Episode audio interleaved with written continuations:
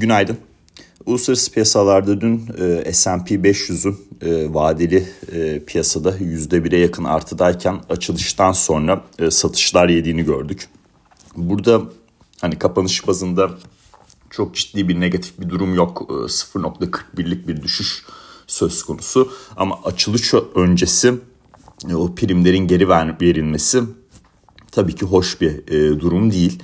Burada teknik açıdan da hani grafiğe baktığımızda açılışta tam böyle 100 günlük e, ortalamasının e, üzerine biraz çıktıktan sonra satışlarla böyle 50 günlüğüne doğru e, bir hareket e, yaşatıldı.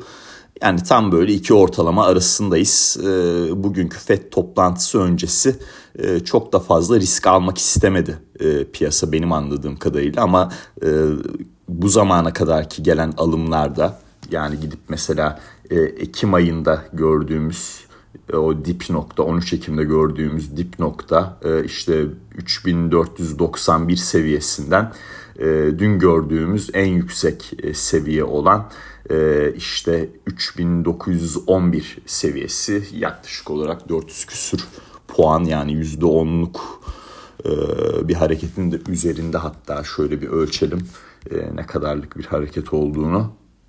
Şöyle yaklaşık olarak %12'lik e, bir hareketin e, asıl sebebi zaten bugünkü e, FED toplantısı ve FED toplantısında Aralık ayı ile ilgili olarak bir yavaşlama sinyalinin alınıp alınmayacağı üzerine geçen diyaloglardı. Bilançolar tarafında da iyi gelenler tabii ki vardı ama mega sermayeli teknoloji bilançoları güçlü dolar etkisiyle çok da iyi bir performans göstermediler.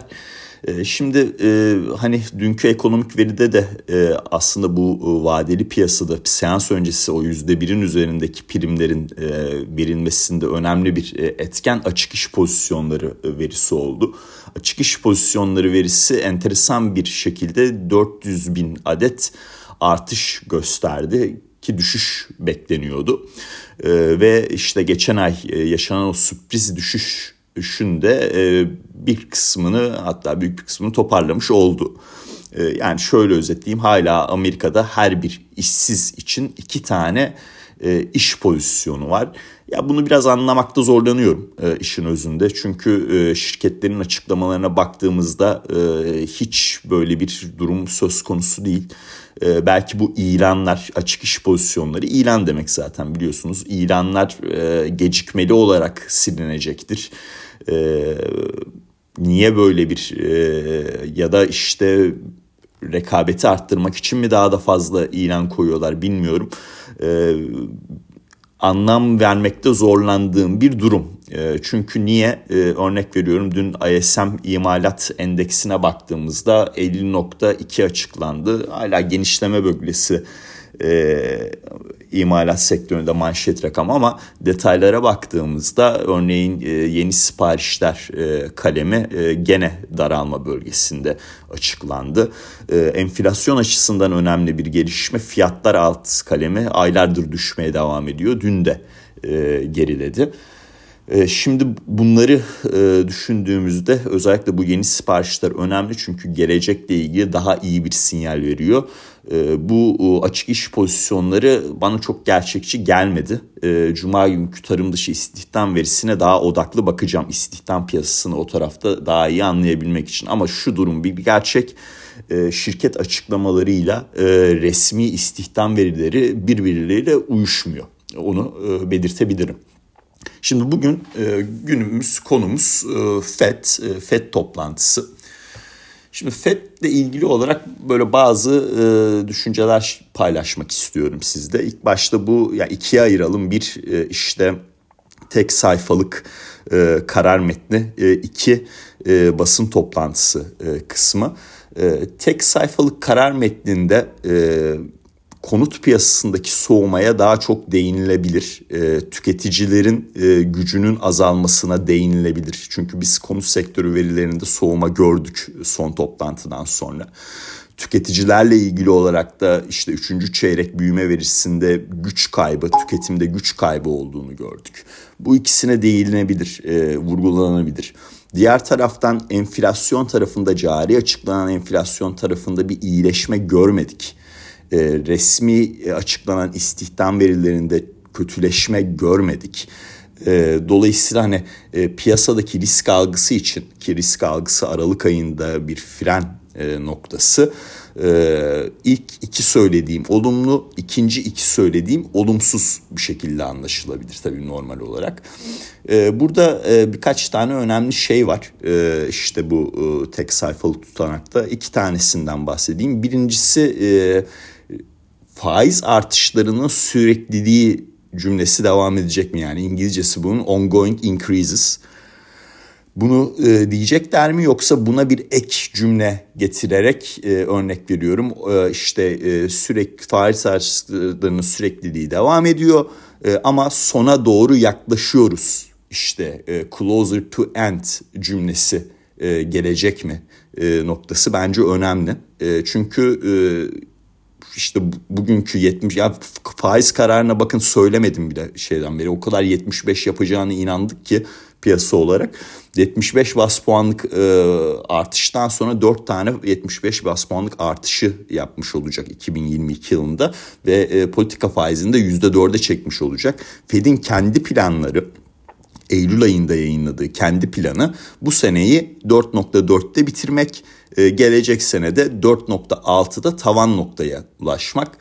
E, dolayısıyla eğer e, işte 4'e geldikten sonra geride bir 40-60 bas puanlık kendi planına göre bir durum söz konusuysa normal olarak sona yaklaştık diye bir cümle eklemesi gerekir. Ee, tabii e, diğer bir nokta e, piyasa fiyatlaması. E, piyasa e, şu anda hani gelecek sene ne noktada tavan olacağına ilgili olarak yüzde beş fiyat diyor.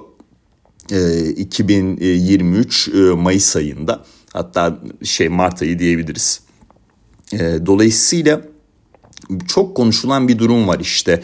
E, FED e, yavaşlama sinyali verecek e, ama daha yüksek bir e, tavan noktada bitirebileceğini de vurgulayabilir e, faiz artışları noktasında. E, kendi planına göre yaklaşık bir 40 bas puan e, yani işte iki tane e, diyelim e, kabaca 10 e, bas puan da benden olsun e, abimden size 10 bas puan gelsin diyelim. E, neyse abi değilim ama olsun. İki tane e, faiz artışı normalde yani 25 bas puanlık düşündüğümüzde oraya eklemiş oluyor. Dolayısıyla piyasa bir miktar bunu fiyatladı. E, onun etkisi zaten mevcut. Hani %5'in çok daha üzerinde olabilir mi sorusu yani ona cevaplamak çok zor. Ama şimdilik e, kendi planından Eylül ayındaki nokta grafikten daha yüksek bir seviyeyi piyasa fiyatlıyor. E, bir bu nokta var. Hani e, işte e, devam faiz artışlarının devamlılığına bir ek cümle gelecek mi? E, sona doğru eklenmesi, e, sona doğru yaklaşıldığı noktasında. İkincisi de karara itiraz eden olacak mı? E, şimdi 75 kararını istemeyenler de olabilir. 50'yi seçenler de olabilir bu toplantıda. Dolayısıyla bu da yakından takip edilecek.